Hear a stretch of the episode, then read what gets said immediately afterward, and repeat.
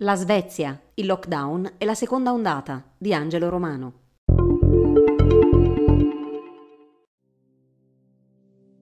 Da alcuni giorni diverse testate giornalistiche stanno rilanciando alcune dichiarazioni dell'epidemiologo di Stato svedese Anders Tegnell, chiedendosi, come accaduto già la scorsa primavera, se la Svezia non possa rappresentare un modello alternativo di contrasto della pandemia del nuovo coronavirus rispetto alle misure di lockdown nazionale adottate quasi da tutti i governi in tutto il mondo. All'epoca c'era stato chi aveva visto nell'approccio adottato dal paese scandinavo un modo straordinariamente efficace per affrontare la pandemia senza costringere la popolazione a grossi sacrifici economici e psicologici e chi lo aveva ritenuto un modo sconsiderato di mettere inutilmente a repentaglio la vita dei propri cittadini. La Svezia è interessata da un aumento dei contagi, ma non a tal punto da poter parlare di seconda ondata, ha dichiarato Tegnell al giornale svedese Dagens Nyheter un paio di settimane fa. Definirla una seconda ondata è troppo esagerato, ma è un segno di quello che vediamo da qualche settimana a questa parte, che sta aumentando. Una seconda ondata implica qualcosa di più grande, che copre tutto il paese, come in Italia e in Spagna. Abbiamo un aumento a Stoccolma che dovremmo assolutamente tenere d'occhio e prendere sul serio. Ma come vedremo più avanti, non è esattamente così. Le parole del consulente del governo svedese avevano suscitato la reazione dell'ambasciatore italiano a Stoccolma, Marco Cospito, che citando i dati del Centro europeo per il controllo delle malattie, aveva sottolineato che il tasso settimanale di nuovi casi pro capite in Italia, così come quello dei decessi ogni 100.000 abitanti, era inferiore a quello della Svezia. E in ogni caso, le misure adottate dall'Italia non erano poi molto diverse da quelle del paese scandinavo, fatta eccezione per l'utilizzo delle mascherine. Sentito qualche giorno fa dal Corriere della Sera via Skype, Tegnell ha poi precisato che l'aumento dei contagi in Svezia è da imputare al rientro dalle vacanze all'estero e alla presenza di superdiffusori del nuovo coronavirus, probabilmente giovani che partecipano a tante feste ma che, nonostante un leggerissimo aumento dei casi in ospedale, la crescita sta già rallentando. Speriamo di poter controllare l'ondata che abbiamo e siamo fiduciosi di potercela fare. Secondo Tegnell, a differenza di altri stati europei, la Svezia sarebbe riuscita ad evitare la cosiddetta seconda ondata di diffusione di SARS-CoV-2 proprio perché in passato non ha attuato un lockdown nazionale. E per questo i cittadini svedesi avrebbero già capito come convivere con il nuovo coronavirus, mantenendo il distanziamento fisico e limitando così la sua diffusione. Da noi c'è stato un lockdown virtuale. In pratica molti svedesi si sono chiusi in casa, ha spiegato l'epidemiologo svedese al Corriere della Sera. Una delle più grandi differenze rispetto agli altri paesi europei è che in Svezia non abbiamo fatto il lockdown e non abbiamo riaperto nemmeno dopo il nostro lockdown virtuale. Abbiamo mantenuto le stesse misure per tutto il periodo e questo ha avuto l'effetto di contenere i contagi. La scorsa primavera, quando erano cominciati ad aumentare i contagi, la Svezia aveva deciso di non istituire un lockdown rigoroso con obblighi di legge. A fine aprile il governo aveva pubblicato delle linee guida che raccomandavano alcuni comportamenti che i cittadini avrebbero dovuto seguire per aiutare a tenere bassa la curva dei contagi.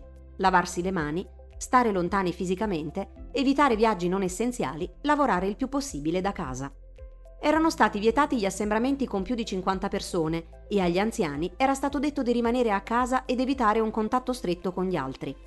I bar, i ristoranti, le palestre e le scuole per gli studenti al di sotto dei 16 anni erano rimasti aperti, pur dovendo garantire alcune misure di distanziamento fisico. In sintesi, l'approccio seguito si basava sulla cooperazione tra cittadini in modo tale da rallentare la diffusione del virus, alterando il meno possibile la vita pubblica e cercando di non mettere sotto pressione il sistema ospedaliero, in attesa dell'approvazione di un vaccino efficace, sicuro e disponibile in tutto il mondo.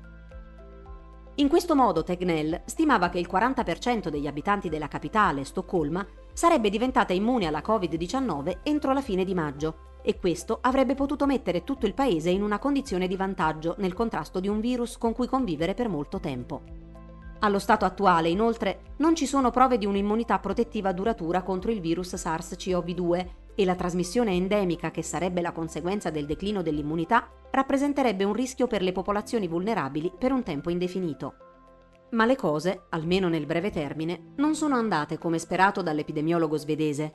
Le previsioni sull'immunità di gregge raggiunta per via naturale si sono rivelate erronee Secondo i dati diffusi il 3 settembre dall'Agenzia di Sanità Pubblica svedese, si era molto lontani dal 40% prefissato da Tegnell.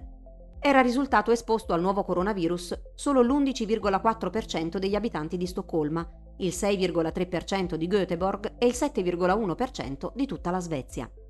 E anche riguardo il contenimento dei decessi, i dati erano stati poco incoraggianti. Ai primi di giugno la Svezia aveva fatto segnare oltre 4.000 morti a causa del coronavirus. Attualmente sono 5.918, in gran parte oltre i 70 anni, proprio quella fascia di popolazione che il governo aveva dichiarato di voler proteggere, anche a causa delle direttive negli ospedali, sia in accettazione sia nell'accesso alle terapie intensive, come emerso da alcuni studi ed inchieste. Attualmente il tasso di mortalità pro capite della Svezia è il quindicesimo più alto al mondo, con 581 morti per milione di abitanti, circa 10 volte maggiore delle vicine Finlandia e Norvegia. Inoltre, stando ai risultati di uno studio pubblicato il 12 ottobre sul Journal of the American Medical Association, Svezia e Stati Uniti sono gli unici paesi con tassi di mortalità elevata, che non sono riusciti a ridurre rapidamente questa percentuale con il progredire della pandemia. Se incontrassimo oggi la stessa malattia per come l'abbiamo conosciuta finora, penso che adotteremmo tutti un approccio a metà strada tra quello della Svezia e quello del resto del mondo, aveva dichiarato a giugno Tegnell in un'intervista a Sveriges Radio, ammettendo che la Svezia avrebbe dovuto imporre maggiori restrizioni per impedire un così alto numero di morti a causa della Covid-19. E adesso? Com'è la situazione in Svezia? È corretto affermare che il paese scandinavo non è interessato da una seconda ondata del virus? Secondo i dati raccolti dall'Agenzia Pubblica Nazionale all'11 ottobre 2020, la Svezia sta effettivamente vedendo un aumento dei casi dopo un periodo di diminuzione dei contagi. Tra il 2 settembre e il 6 ottobre i casi pro capite giornalieri sono aumentati del 173% a livello nazionale e del 405% a Stoccolma. Sebbene ci sia stato chi ha attribuito l'aumento dei contagi a un maggior numero dei test, un recente studio sulle acque reflue di Stoccolma, pubblicato il 5 ottobre dallo Swedish Royal Institute of Technology, ha riscontrato una maggiore concentrazione del virus nelle acque reflue della capitale, a testimonianza della maggiore circolazione del virus nella popolazione. Tuttavia, si tratta di epidemie localizzate o a grappolo, ha spiegato Tegnell, e per questo non si dovrebbe parlare di seconda ondata, invece caratterizzata, a suo avviso, da una crescita dei contagi in tutto il territorio, come avvenuto in altri paesi europei. Il 35% dei casi di positività è stato registrato a Stoccolma, il 13% a Västra Götaland e il 9% nella contea di Scania, dove negli ultimi giorni si è assistito ad un aumento dei casi giornalieri praticamente raddoppiati, passando da 30-40 al giorno ai 90 attuali, rispetto ad un mese fa. Ma per quanto si tratti di numeri ancora bassi, è il segnale di un andamento della crescita della diffusione del nuovo coronavirus, ha spiegato Eva Melander, medico responsabile del controllo delle infezioni della contea. Questo aumento, ha proseguito la dottoressa, non è spiegabile solo con l'aumento delle richieste di tamponi da parte delle persone, ma è l'esito di maggiori interazioni sociali, visto che si stanno registrando focolai nelle scuole, nei luoghi di lavoro, dove si fa sport e dopo cerimonie e feste. Potremmo parlare a tal proposito di stanchezza pandemica, afferma Melander, la popolazione si è stancata della pandemia e non ha più le energie per seguire le raccomandazioni del governo.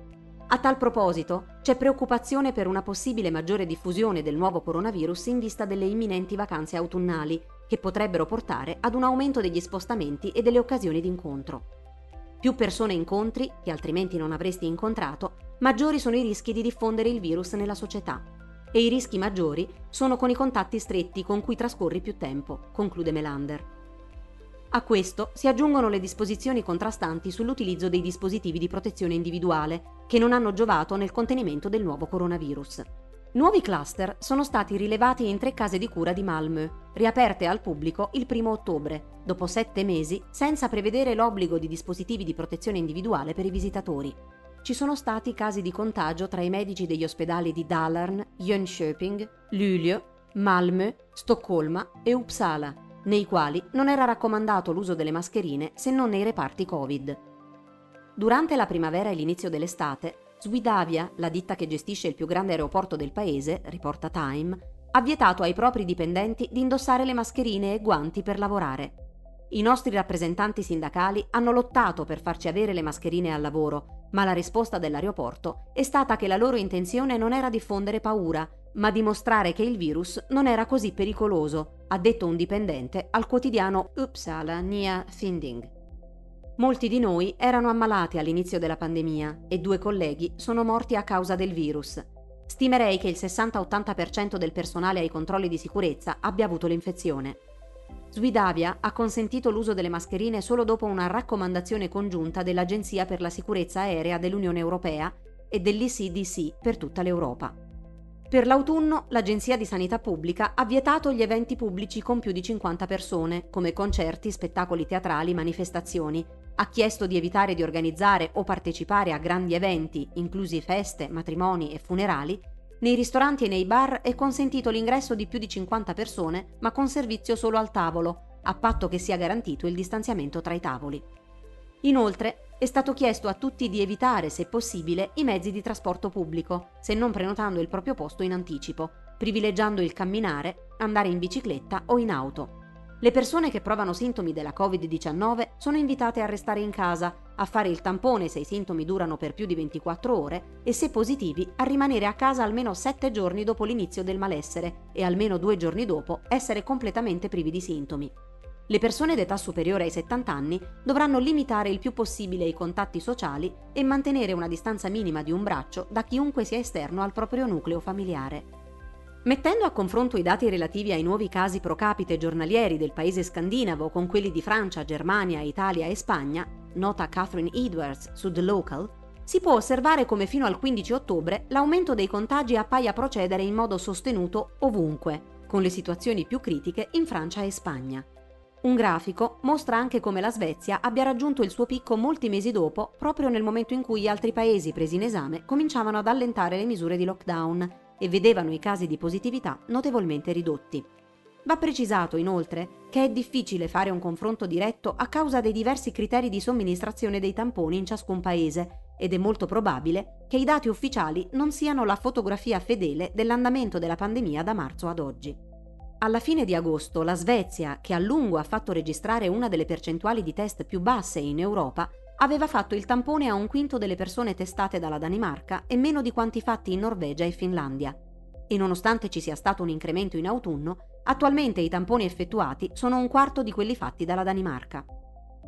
Per quanto riguarda il numero dei decessi, in Svezia non si registrano incrementi come è accaduto soprattutto in Francia e Spagna, sebbene il numero di persone ricoverate in terapia intensiva a causa della Covid-19 sia in costante aumento. Infine, analizzando la mappa elaborata il 15 ottobre scorso dall'ICDC sull'incremento di nuovi casi pro capite in tutta Europa in un periodo di 14 giorni, si può notare che la percentuale dei contagi è relativamente alta in tutta la Svezia, più o meno come l'Italia, è molto alta in Francia, Spagna e Regno Unito ed è relativamente bassa in Norvegia e quasi tutta la Germania.